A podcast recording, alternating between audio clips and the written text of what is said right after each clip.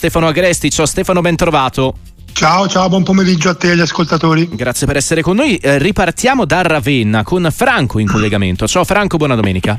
Prego. Vorrei, eh, vorrei, vorrei, parlare dell'acquisto fatto dalla Roma di Baldassi dall'Empoli prezzo di 15 milioni. Sì.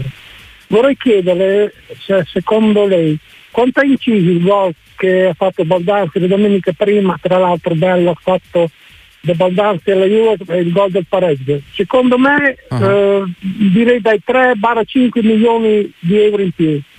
Eh, vorrei sapere cosa ne pensa lei. Grazie. Ciao, ciao Franco.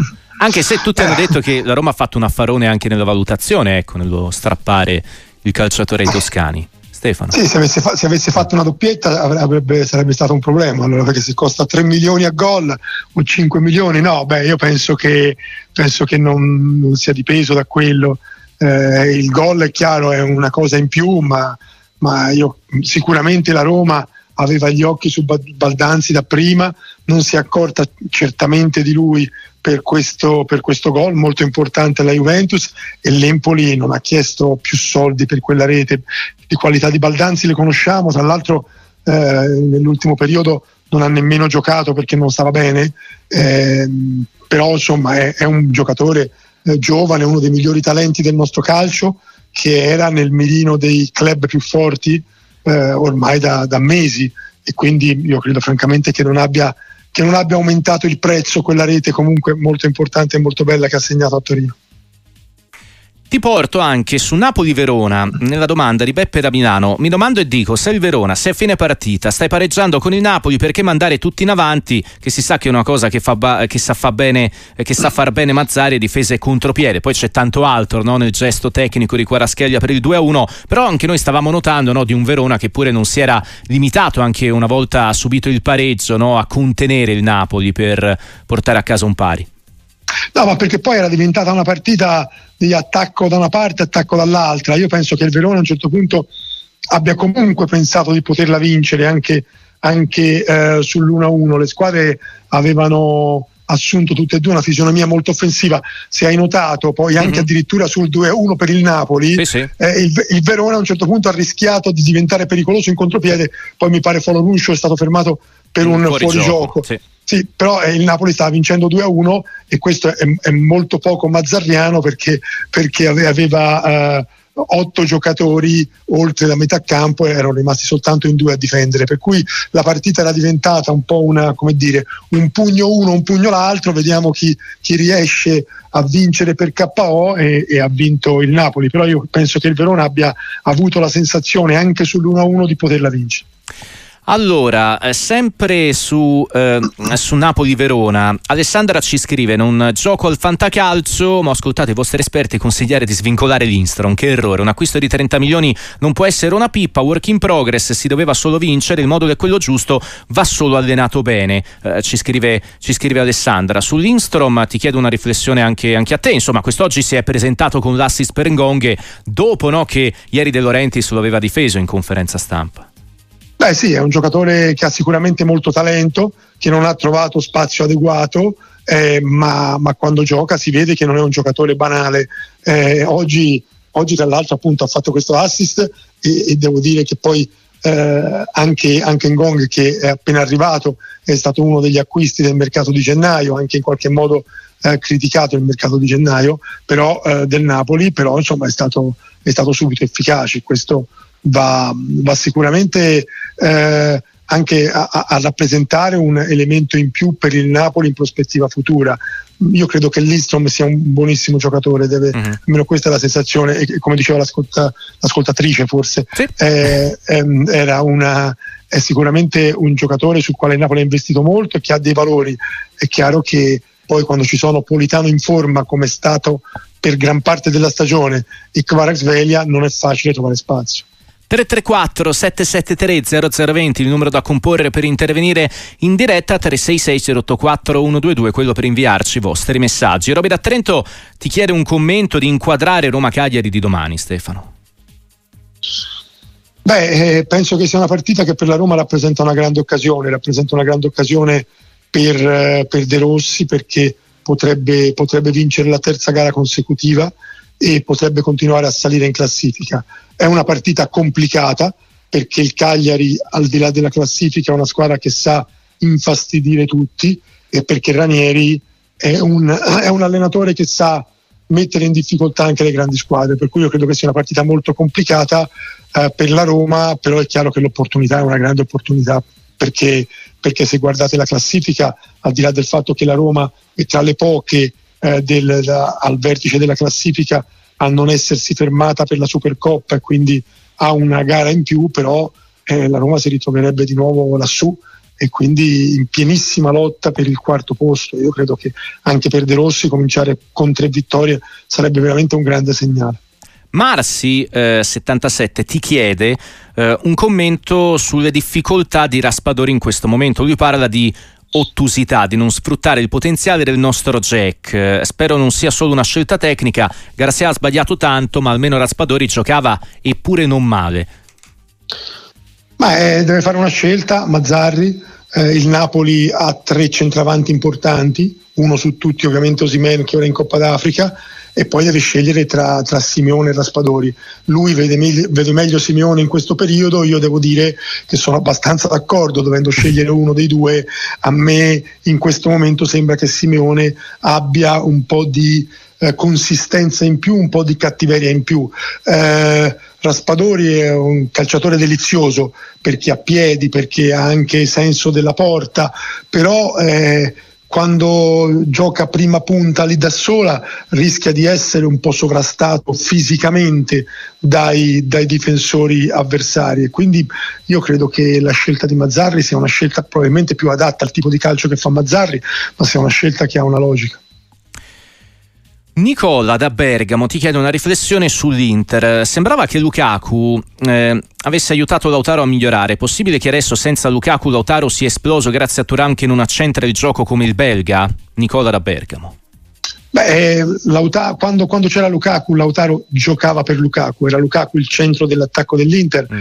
e, e, e, Lautaro era un satellite che gli girava attorno e che doveva trovare il suo spazio. Eh, ora con, infatti anche nella scorsa stagione eh, forse Lautaro è andato meglio con Geco che con Lukaku.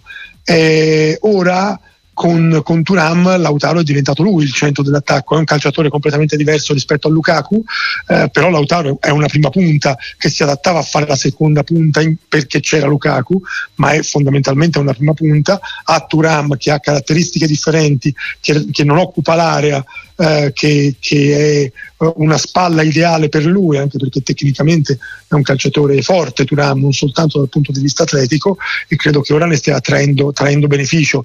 Uh, secondo me sta, uh, sta disputando una grande stagione, forse anche per questo, perché è diventato il terminale offensivo uh, dell'Inter, non l'unico, ma quello fondamentale. Destinazione San Siro per Federico che è in collegamento con noi. Ciao Federico, ben trovato.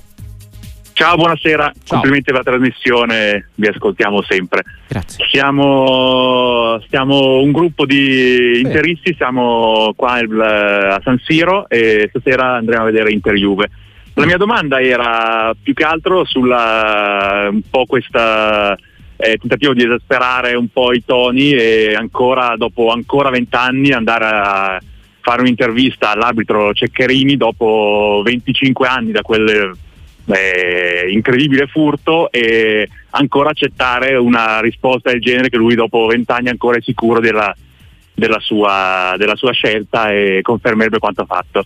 Vorrei sapere cosa ne pensate voi e se questo non, eh, non, non rischia di esasperare ulteriormente i toni. Ciao, ciao Federico, Stefano Agresti.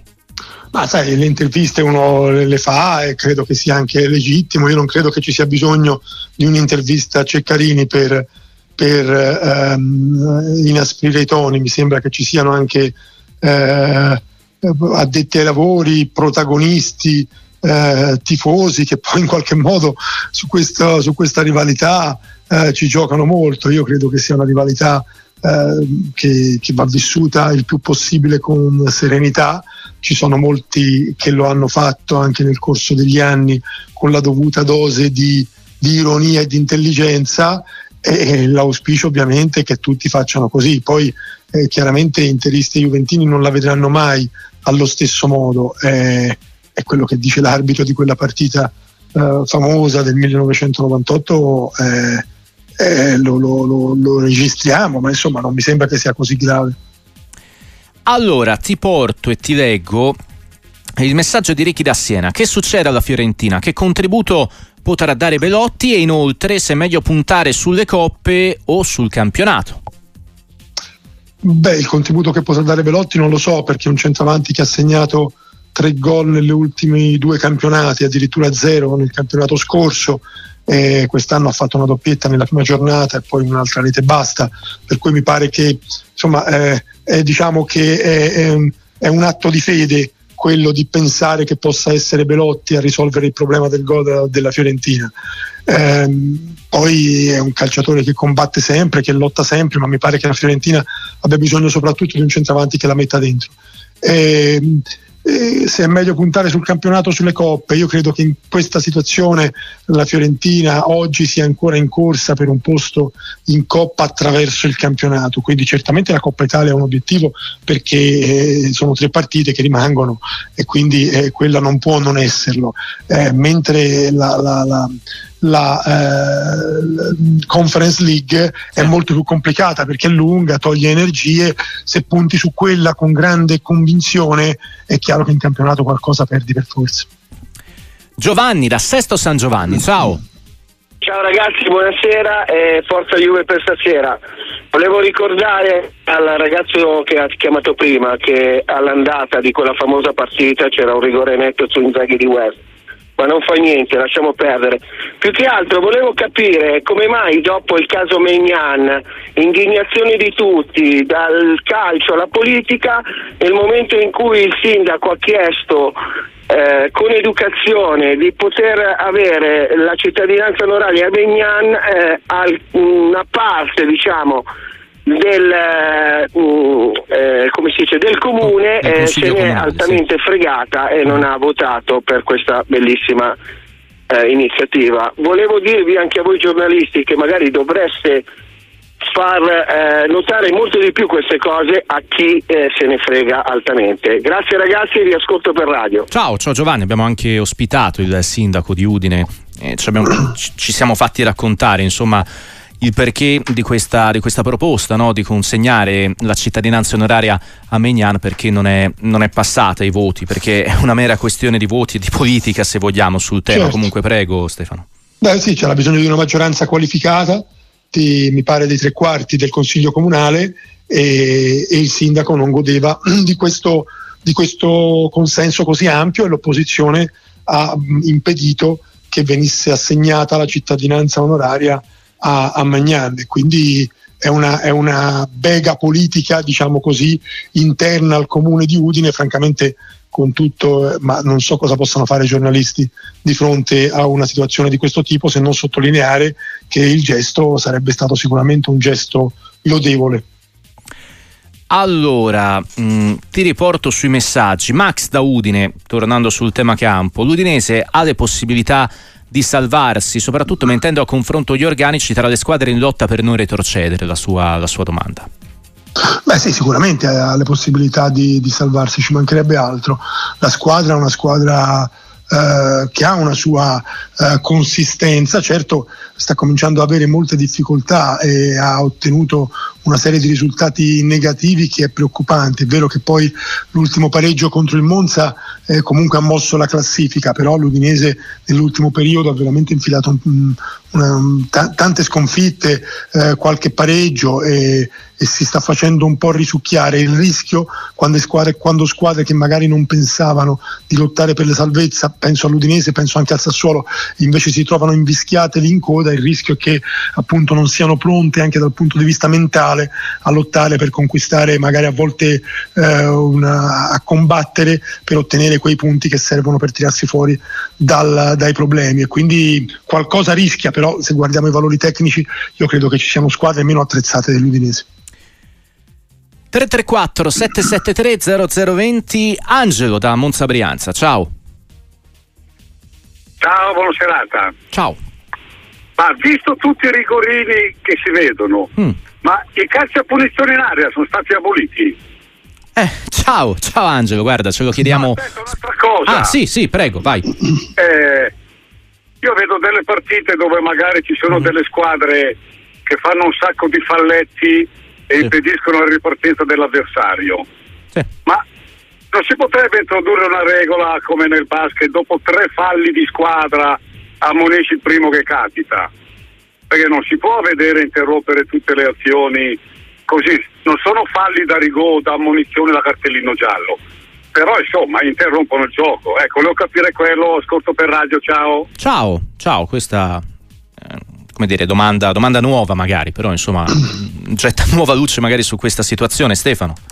Ma no, il, il, calcio a due in area non è stato uh, eliminato, soltanto, eh, soltanto, esiste ancora. Sì, sì, eh, sì. Soltanto, che, soltanto per, per, de, per, delle falli particolari, in particolare magari per il retropassaggio al portiere ah. con i piedi, ah. se il portiere lo prende con le mani, o anche per quello che è comunque un gioco, il gioco pericoloso che non porta al calcio di, rigore, eh, quando, quando, è previsto un calcio di punizione indiretto dal regolamento, nel caso in cui quell'intervento avvenga in area, però francamente è quasi caduto in disuso, insomma, ecco, anche perché ormai c'è grande attenzione eh, a, a, soprattutto a, nell'effettuare il retropassaggio e quindi mi pare molto difficile che ormai anche i portieri cadano in questo equivoco, in questo errore.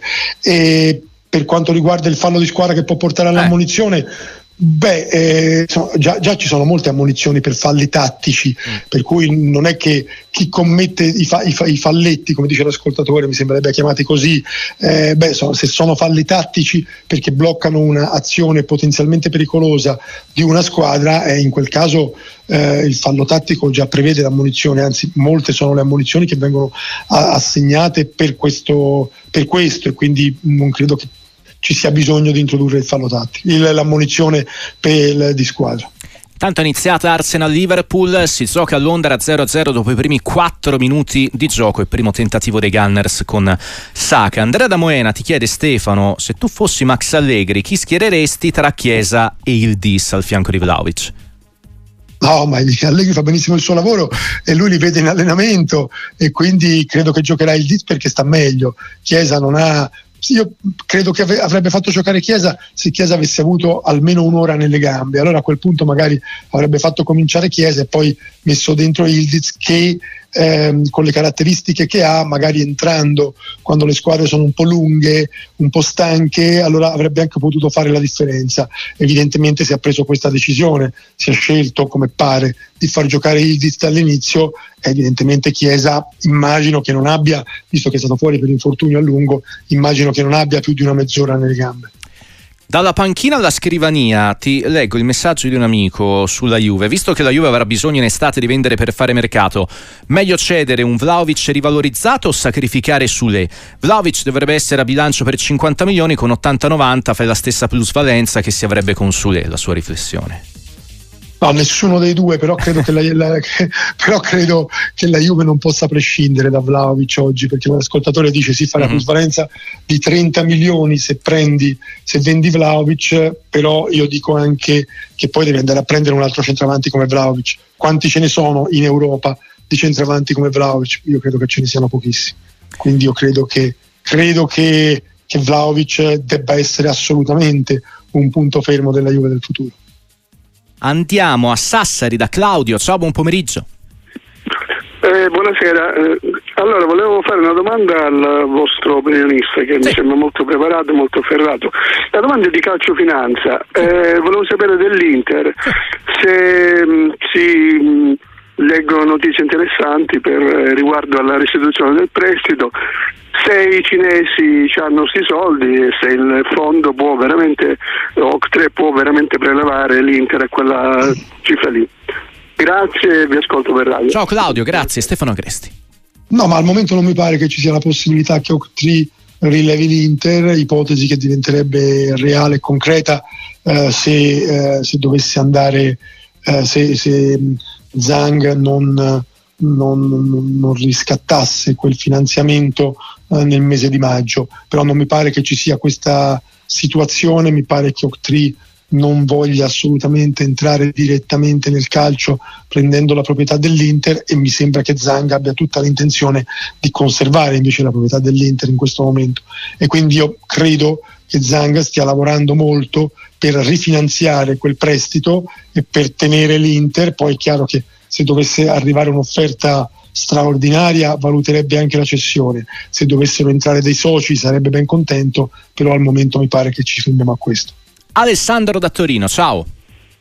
Sì, ciao, io volevo fare una domanda al signor Agressi, nel senso io sono tifoso di Ventino ma molto simpatizzante anche Atalanta per quello che ha fatto. Uh-huh. Volevo chiedere se per caso anche lei ha la sensazione, come ce l'ho io, del fatto che l'Atalanta, soprattutto quando arrivò ai quarti di Champions e in quegli anni lì, aveva tutte le caratteristiche per fare quel salto di qualità in avanti per diventare una realtà della Serie A a livello proprio di giocarsi, di giocarsi anche la Serie A e che questo passo purtroppo non sia stato fatto, non so per quale motivo, ma secondo me avevano le qualità e le opportunità per poter fare questo salto di qualità importante visto le annate importanti che hanno fatto. Grazie, vi ascolto per radio. Ciao, grazie. E a un certo punto si è avuta la sensazione che effettivamente l'Atalanta potesse lottare anche per lo scudetto perché aveva una squadra molto, molto forte che in Champions ha fatto anche eh, molto molto bene e quindi eh, non era molto lontana da quelle che vincevano lo scudetto. Eh, però l'ascoltatore deve anche considerare che ci sono delle dimensioni che dipendono anche dai fatturati dei club che a un certo punto mettono anche un fermo alle ambizioni, nel senso che l'Atalanta con quella squadra se avesse magari azzeccato l'anno buono, se si fosse espressa con continuità per una stagione intera ai massimi livelli, avrebbe magari anche potuto lottare per lo scudetto. Poi però eh, investimenti ulteriori in un club che ha un fatturato di un determinato tipo, che ha dai diritti televisivi una cifra eh, molto ma molto inferiore rispetto a quella dei club principali, ecco io credo che, che, che insomma, eh, oltre quel limite non si possa andare proprio per una questione eh, economica e finanziaria. Quindi francamente credo che l'Atalanta abbia fatto, abbia fatto, il massimo di quello che poteva fare e sono convinto che, che lo stia facendo di nuovo, tant'è vero che ora è in pienissima corsa per eh, avere di nuovo un posto in Champions eh, e se riuscisse a conquistarlo ovviamente avrebbe anche un grande beneficio dal punto di vista economico. Ti saluto Stefano con il messaggio di Nanda Zena, ma il Sassuolo vuole retrocedere, cosa aspetta a cambiare il mister? No, non credo che sia colpa dell'allenatore, francamente. Si è creato un meccanismo, eh, si sono create delle situazioni che portano a risultati negativi. Eh, la squadra è stata anche un po' indebolita quando vendi sempre tanti calciatori, poi magari c'è l'anno in cui va un po' peggio. C- credo che si stia soffrendo anche molto per l'assenza del calciatore più importante del Sassuolo, uno dei più determinanti della Serie A che è Berardi, però francamente ecco, io non ci vedo una, una responsabilità dell'allenatore, tant'è vero che il club continua ad andare avanti con l'allenatore senza nemmeno pensare a metterlo in discussione. Stefano Agresti, Gazzetta dello Sport, grazie e buon lavoro. Grazie a voi, un saluto a tutti.